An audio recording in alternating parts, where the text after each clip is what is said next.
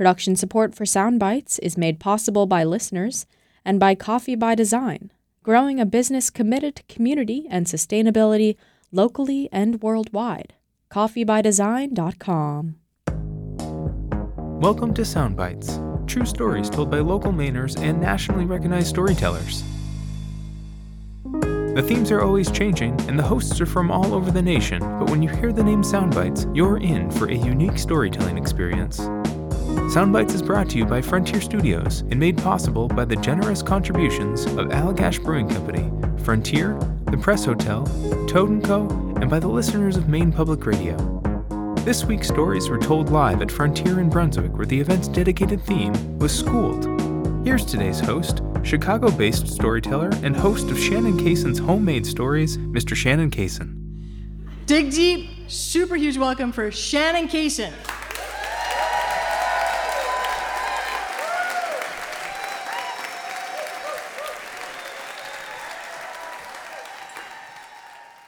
I'm from Detroit, Michigan, and my dad loves Cadillacs. He loved them so much that as a kid, I would watch him make vision boards with cut out pictures from magazines of Cadillacs. He would wear t shirts with Cadillac on it and hats with the Cadillac emblem on it. He told me Cadillac was the most Detroit automobile because he said the man, Cadillac, he said it was an actual man. Cadillac founded Detroit. So he was so proud when he was able to get a Cadillac and I was so proud of him too, driving around town in it. And as a son, you're just ha- happy to see your dad happy. Then something happened, and he blamed it on this guy named Reagan and this thing called Reaganomics. and two men came in a tow truck and took the Cadillac. In the Toyota, we would drive around Detroit would leak at the sunroof on rainy days. But my dad still really loved Cadillacs. I was with him when he found another one that he was going to buy. I remember he pulled the Toyota into this big parking lot and he got out of the car and he was looking at it. And I got out of the car to see it too. And it was it was big like the other one that he had. And it was it was black like the other one he had. But it had rust all over it. And it had chrome wheels and gold trim and all this other stuff on it. And I remember my first thought to my mind, I was like, man, this thing looks tacky. But my dad was so excited about it. He was walking around looking at it. He was telling me all the things that he was going to do to it. I'm going to put this, that, this, that. Uh. And you know, excitement and enthusiasm is contagious, especially when you see your dad enthusiastic. So yeah, I started getting enthusiastic too. And I said, he told me it's a limousine. You know, he was just telling me all the stuff. And I said, man, this limo is fresh. I never should have said that. Eighth grade graduation. It,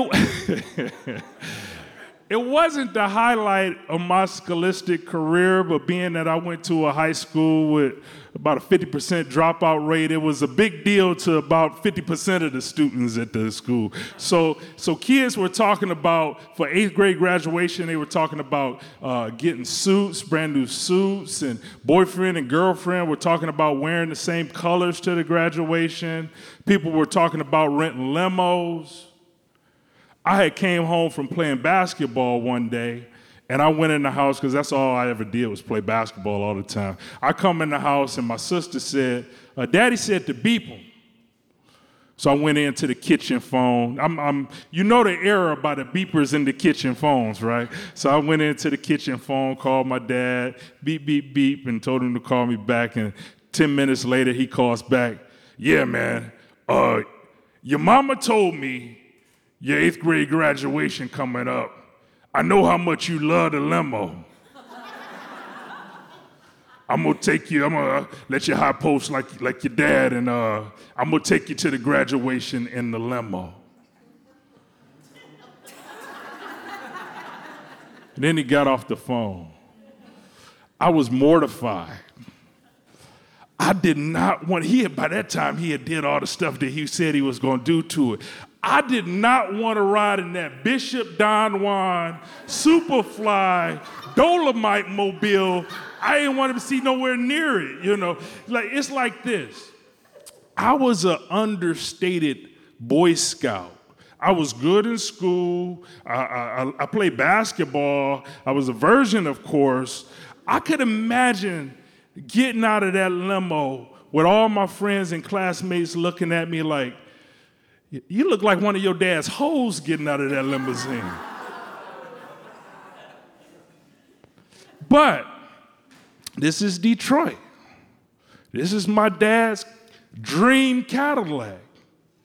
I, I didn't have a, I didn't I didn't have enough to tell my dad that I can't ride in your your your tacky looking Cadillac. I, I couldn't tell him that, so I figured like I just got to take this one for the team.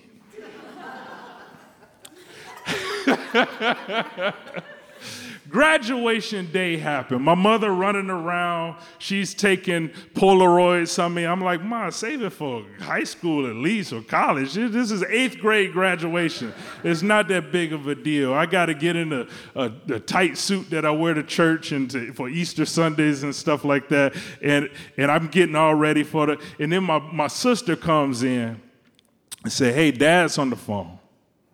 I go into the kitchen phone, grab, yeah, man, uh, your dad got to run over to the east side to go pick up this money. I, I gotta, I gotta, I gotta go do it. Um, I'm not gonna be able to take you to the graduation in the limo. Just right there with your with your mama. I'll be there in time to see you do your thing at the graduation. Then he gets off the phone.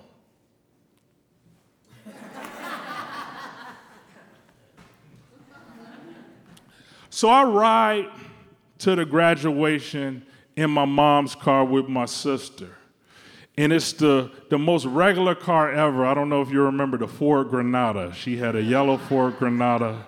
So we ride to the graduation in the, in the, in the regular Ford Granada, and I get out of the car, and at the graduation, I see my friends and classmates. Some of them are, are, are, are getting out of, out of limousines. Some of them are, are have on uh, matching outfits like their, like their girlfriend, and they're doing matching colors. Uh, the people getting out of the limousines.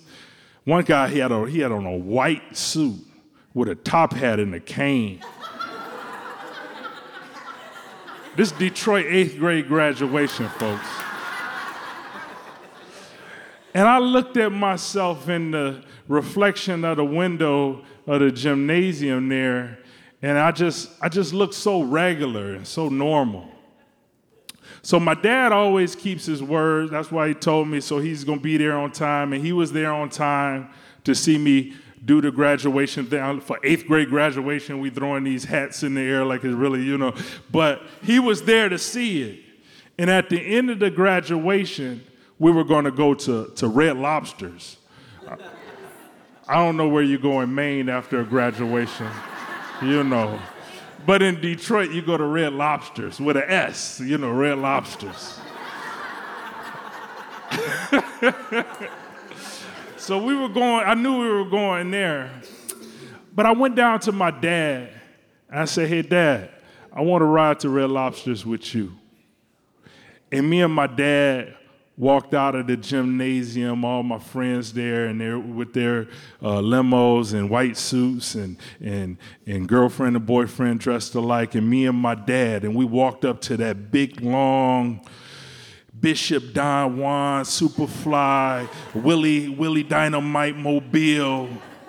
And my dad held the door for me, and all my friends and classmates watched. I kind of felt like someone special. Kind of felt that way.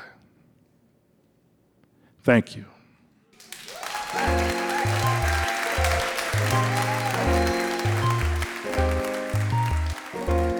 Shannon Cason has told stories all over the country with The Moth, Snap Judgment, and his own podcasts, Homemade Stories and The Trouble. He's originally from Detroit, and if you want to find out more about him, just go to shannoncason.com. Shannon Cason.